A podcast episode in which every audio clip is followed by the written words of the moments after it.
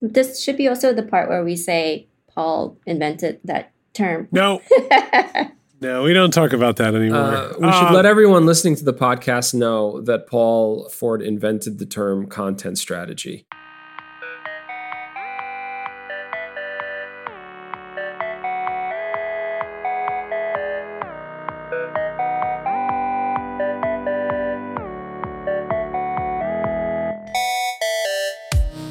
Goodness, Rich, it's my favorite kind of episode. You know why?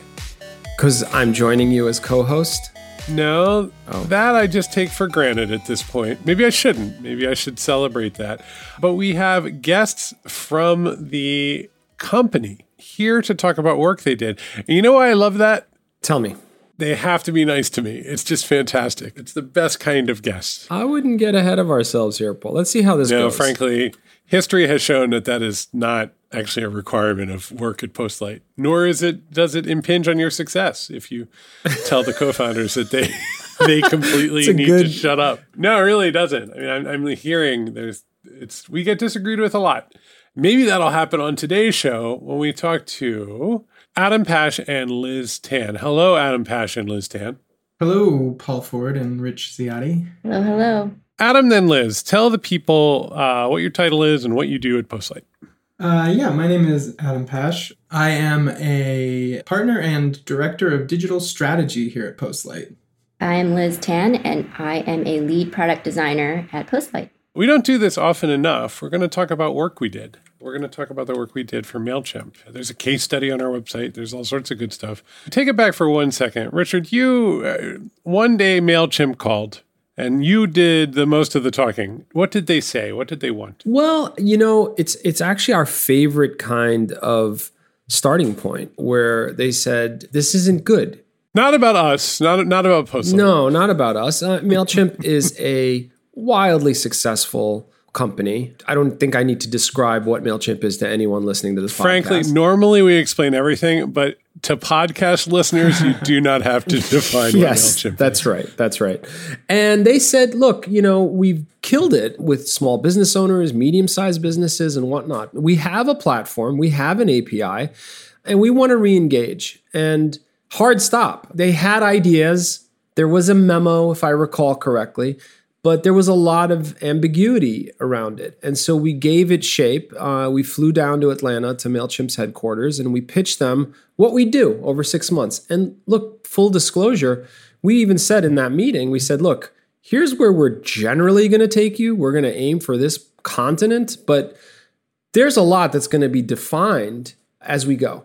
There's a lot that's going to be figured out as we go in terms of what we're committing to and what we deliver for you guys. And I think that kind of ambiguity, which is really founded in a level of, of trust and goodwill you have to build with a client, is I think why this project uh, was such a big success. What I remember, in addition to it being really exciting to get work with MailChimp, which is a hell of a platform, everybody came back with lots of monkey related swag. They were just very, it didn't feel like you were going there and they were kind of sizing you up and eyeing you up and down to see if you they wanted to hire you. It was they they were just great. They immediately killed that sort of client vendor pitch dynamic out of the gate. So it just was very warm, and uh, I'm just glad we got the chance to do it. And now we've we've built this relationship with them. So Okay, so now we land the work and it Mm-hmm. has to get done. And, and actually, I'll start with Adam. Adam, can you describe what we were supposed to do?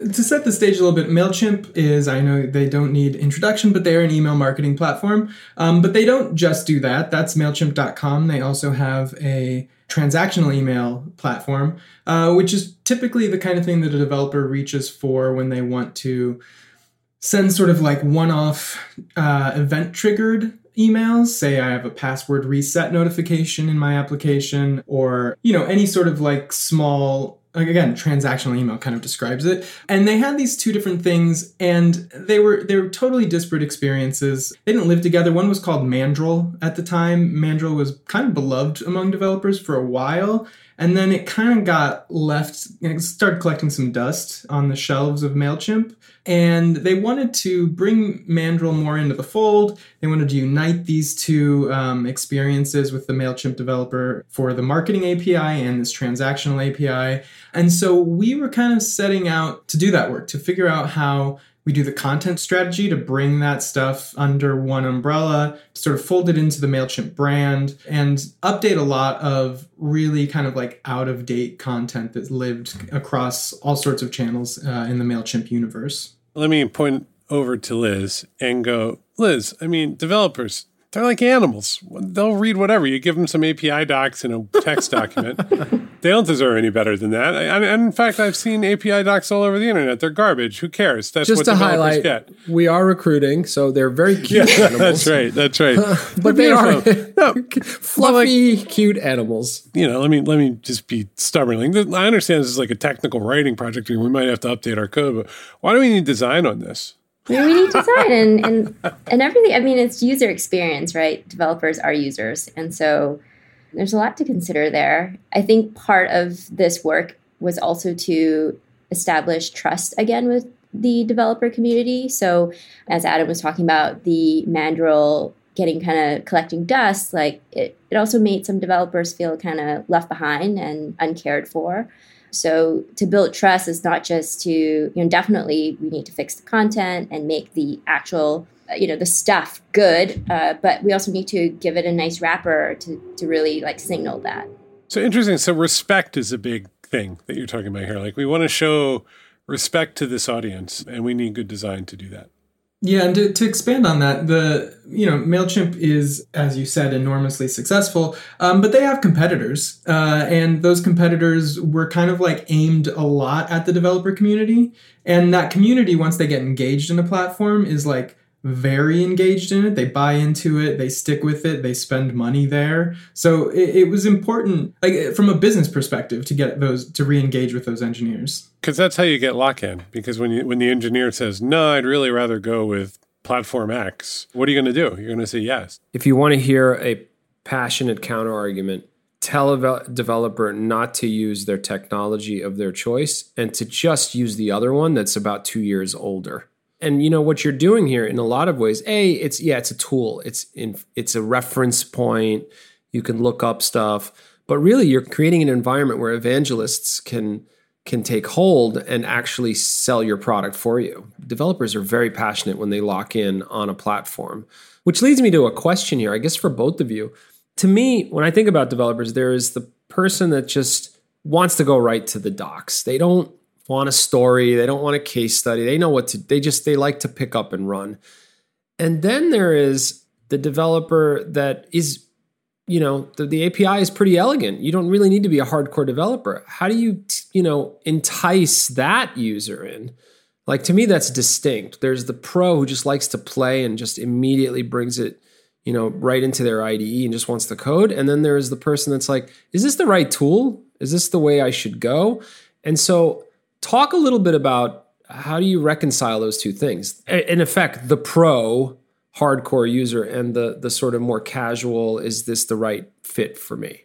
Yeah. So i mean from a top level when you come into the sites you know and you're evaluating services you're just looking at what they look like. You know are these do these look like up to date? Do these look modern? Whatever you know? Um, but then when you when you want to address those individual users obviously uh, the docs person is going to dive into the API reference, right? And the same thing, you want like a modern, best in class API reference that really just sort of like lets you get into the nitty gritty. For for Mailchimp specifically, we created tools for you know four or five different languages that then you get code snippets alongside of the API reference, so it's really easy. It's sort of that starts to address both users because it's just a copy and paste. But to address the less experienced user, um, the big thing that we did from a content strategy perspective was we wrote a lot of guides, and the guides were really sort of the context setting that says like here's what you use this thing for. Here are examples of uses, and here we're going to walk you through like your a chat app for for for vegetarians called Chatatouille, which is a real example we have in one. Uh, Wow. Here's sort of like how you would integrate this thing into your into your workflow. Um, so it really kind of like holds your hand in the process and, and sort of introduces you both to the product and the use cases of that product, and alongside working code, you can copy and paste into your app and sort of modify to your needs. So obviously, we're not doing this in a vacuum. In fact, we're providing a service to our client, right? Let's talk about that for one second.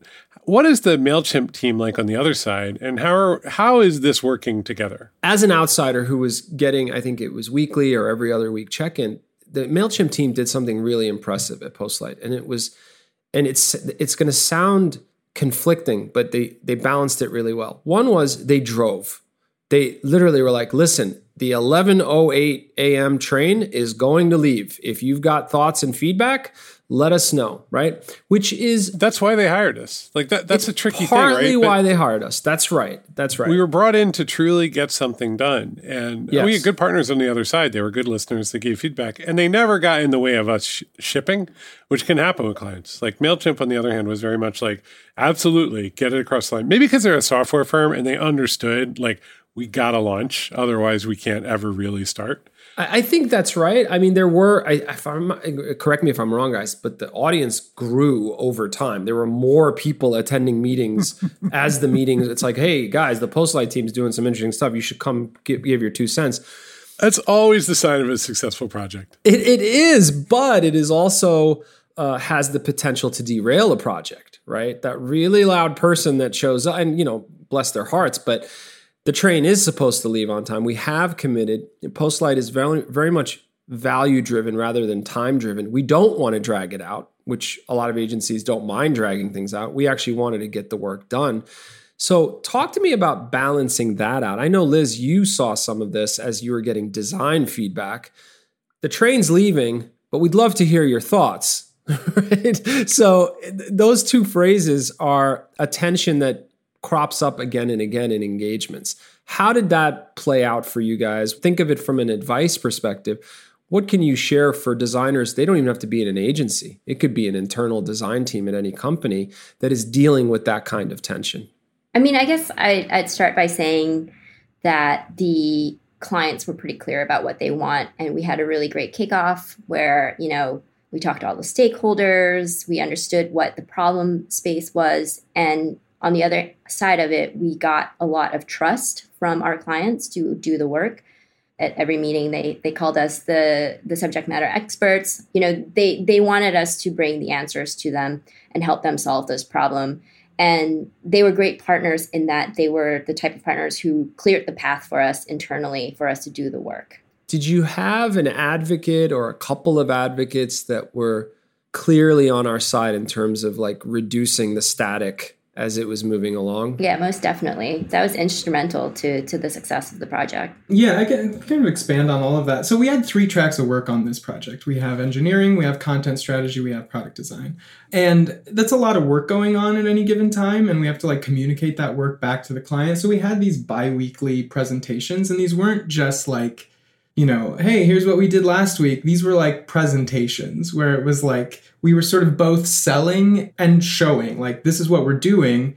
This is your chance, as you said, like the train's leaving the station. This is your chance to, to say yay or nay on this, to weigh in. Otherwise, we're moving ahead to the next time. And because I think of that urgency uh, that was created by these meetings, the meetings grew. Like, as you said, more and more people started showing up, which then also meant that every time we did another one of these meetings, we were setting the stage yet again. Like, here's what we're here for, here's what we're doing, because people were, were there who hadn't seen it before, who didn't really know. And we had made the mistake early on of not doing that, and then those meetings would get derailed instantly by someone being like, hey, what, what what's going on here? And you'd be like, oh, yeah, well, last meeting, yeah, okay, you weren't there. That, okay, let's, let's, uh. This is more of a comment than a question. yeah, yeah, It's the- yeah. you know what it's like? It's kind of like in last week's episode of blah blah blah, and it catches you up real quick because you don't know who the Every track would start with last week's recap. It actually it ended up working to our advantage because it meant that even the people who have been in the room from day one know what that you know what's the goal here for today? You know what have we done already? And we continue to take them along on that journey without them having to be like what did we do last week? What did we do the week before? Or you know talk about like decisions that we've made last week. And it, it just sort of dives people right into the the work just last thought here people are busy a lot of times this is the thing they get to come and check out they have no idea what's been going on you got you're sort of saying good to have you here look the, the owners of the effort the real stakeholders that think about it a lot that's different but a lot of people visit an effort and just sit in to sort of give their two cents. And they don't know the context. So I think it's it's useful to have. So Liz, here you walk in and you have a very famous monkey. There's an extremely famous monkey and a very nudgy, nerdy audience that I think, you know, Adam, Rich, and I are all part of. So I think it's fine to throw us under the bus a little bit. Like a very specific audience. They need a lot of focus. They care deep things about things like dark mode matter about as much to them as maybe the presidential election does. And so here we are. Liz, here's your monkey. Here's the developers. It's a pretty formidable brand also bright and positive brand. So where do you get started? How do you negotiate that to build a product like this? Uh, research, just always going back to you know talking to the users, talking to developers. We interview developers. We talk to all of our wonderful Postlight engineers in house. Lots of opinions, I'll tell you that. They're all wonderful. They're very opinionated. Um, so opinionated. Wonderful animals. Let's keep up with the theme. That's right. And then we also talk to MailChimp engineers internally. What do they want their brand to be you know they're the real like ambassadors of the developer community of mailchimp. So we talked a lot about what do we have now? What is the future vision? What do they wish this thing was? And from there we moved we moved to figure out what to do with this thing. Was there like you know brand police?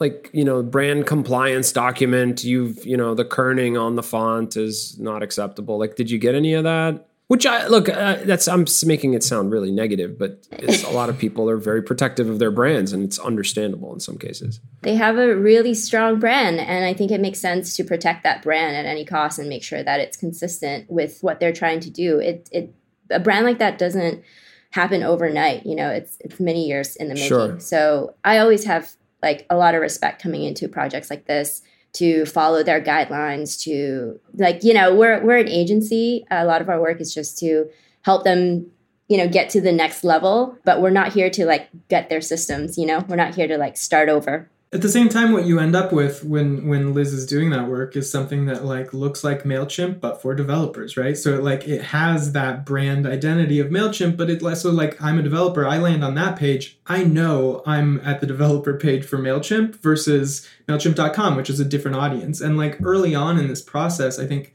one of the most powerful videos that came out of liz and, and her team's research was a video of a postlight engineer trying to find the developer documentation on MailChimp.com, he was looking at it and he did not know he was on it and he started clicking all over the site. And this like one artifact this one video became like a really powerful tool in any meeting to sort of orient people around the goals of this project which was just like there is a problem here. And like it's it's very straightforward. Someone is at the place they're supposed to be and they don't realize it Postlight's success is determined by the relationships we're able to build beyond the projects they hire us for. Uh, we're excited to continue to do work for MailChimp, and we've built that relationship and built that goodwill.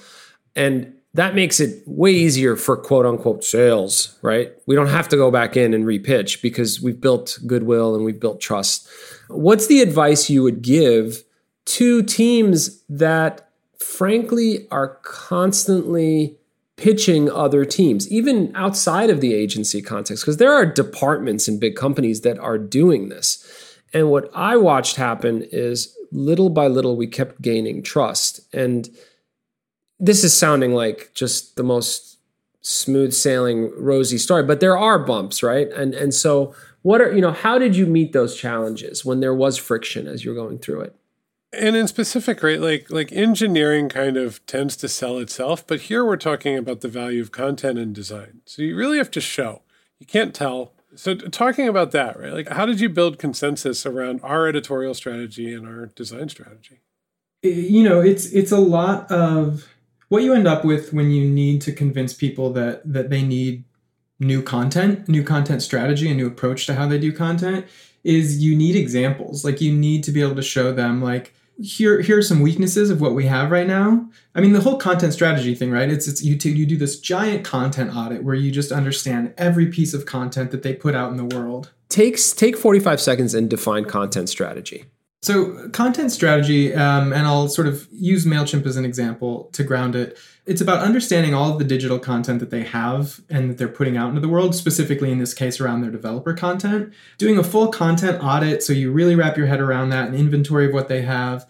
And then you start looking at, at what goals are you actually trying to to achieve with this content? How the content is succeeding and failing at meeting those goals? And then starting to make recommendations for like okay what what do we actually want to do going forward? What makes sense? What will what will best achieve those goals? Um, and that includes doing a lot of research into what other people are doing well when they're trying to solve those problems and sort of incorporating all of that into a series of recommendations for for how that content strategy should work going forward. Liz, a lot of what Adam just said, here's a, I mean, outsider sounds like design. It, honestly, just, we went down the same path. You know, we did a lot of research of auditing what they currently have on the developer website. We, mm-hmm. you know, took a look at what other competitors are doing. A lot of our our work too had to do with convincing MailChimp that this needed to feel distinctly for developers, which meant that it couldn't look just like MailChimp.com. That was a big thing that we needed to fix. Um, and and it actually it is there is a lot of overlap and there was a lot of collaboration between the design team and the, the content team with this um, and in fact in some organizations I think content is is joining sort of the design as part of their their org. No, that's right. Facebook they have taken I, I think they are renaming content strategy to content design. This highlights a great I mean a key point is you know. Uh, I always, as a product manager, uh, I used to be a product manager in my past life. I always fear what I call the empty shell problem, which is a lot too much design without content and without real data coming in, whether it's an application and whatnot. Yes, you can pour, you know, lorem ipsum into whatever. It doesn't do justice to what you're trying to solve for most of the time. And I wonder, is this something we're seeing more broadly as a trend where content is is almost sitting next to design as you think about design? I think content is always next to design. I've never been successful in a project where we're just designing in a vacuum. I mean, same goes to engineering. We always need all three of these pillars next to each other to be able to do this successfully. And specifically for this project, like from day one, this is a content led experience. I mean, if you look at the site, there there is certainly design and there's design beyond just, you know, what you just see. It's beyond the colors, beyond the font. But without the words, like this website would be empty. Sure. We don't have engineering here, Paul Ford. Paul, there was an engineering track as well, and they did some really, really great work. Well, we, we built out API libraries that people could easily plug in, right? Like that's that's such a big part of the step. Lowered the barrier. Yeah. Something wild and almost hilariously relevant to this just happened, which is somebody wrote in to tell us about some challenges that they have reading our newsletter which is exactly the kind of feedback that you expect to get. And they wrote a PS. This is someone named Adam wrote PS. Thanks for the updated MailChimp dev docs and API libraries. I swear to God, this came in at 1.18 p.m. It's 1.36 right now. As a longtime MailChimp API user, this is a welcome development and perfect timing as I'm migrating a large audience from an enterprise publishing data platform to a custom database app that integrates with more modern services like MailChimp. So literally... There you go. the level of integrated Amazing. brand marketing things happening right now is is more than I've ever seen in my lifetime. Look, you know, as I'm listening to this, I'm hearing a few specific things that are that are really important, which is one, design and content living together with engineering, but but really living together and working together and sort of using the same process. Two, a lot of research driven and not research in a, as much quantifiable as much as a, a storytelling that you can use to get buy-in over the life of the project. So, like, why are we here? Well, let me show you this very short video in which an engineer truly can't, you know, get get what they need. And so we're here to solve that and, and move it forward. And you know, we did a good job. We literally got an unsolicited email about the the job we did, which is hell of a thing. Like, I'm very proud of that. So, those two lessons really stuck out of my head. Yeah, I think I, I, would add one more. You know, user research is is like we should learn how users work. And there's another benefit oftentimes unintended to going and talking to people. And that is it creates alliances, it creates uh, a connection so that when you do hit some friction, you've got people that felt heard and can connect to what you're doing and will defend you. I'm I'm kind of wading into sort of the political side of things, but this is meaningful for us. When you're able to build that goodwill on the floor, it tends to ease stress later on as you get into you know sign offs and big decisions that you know have to have to be made for the next phase political goals are great if you achieve them by doing the work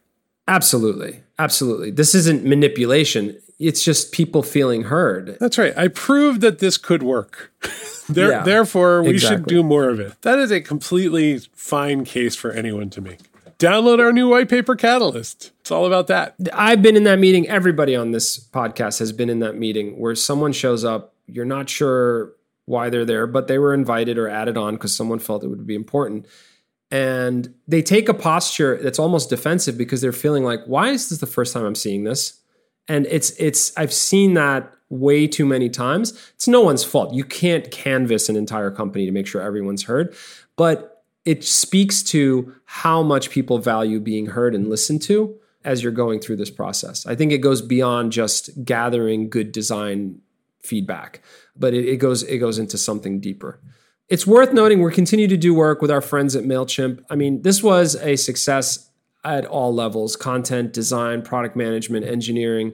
They're a great partner. Let's just say it out loud. You can still do great work and have an okay partner. They've been a really great partner for us. But I mean, look, not to take away. I mean, you guys did you killed it. I mean, congratulations on this effort. It's also worth noting there's an article, if you go to our website and you, you look up Liz Tan, Liz did this work with a baby literally on her knee as the pandemic exploded. God, that's a cute baby, though.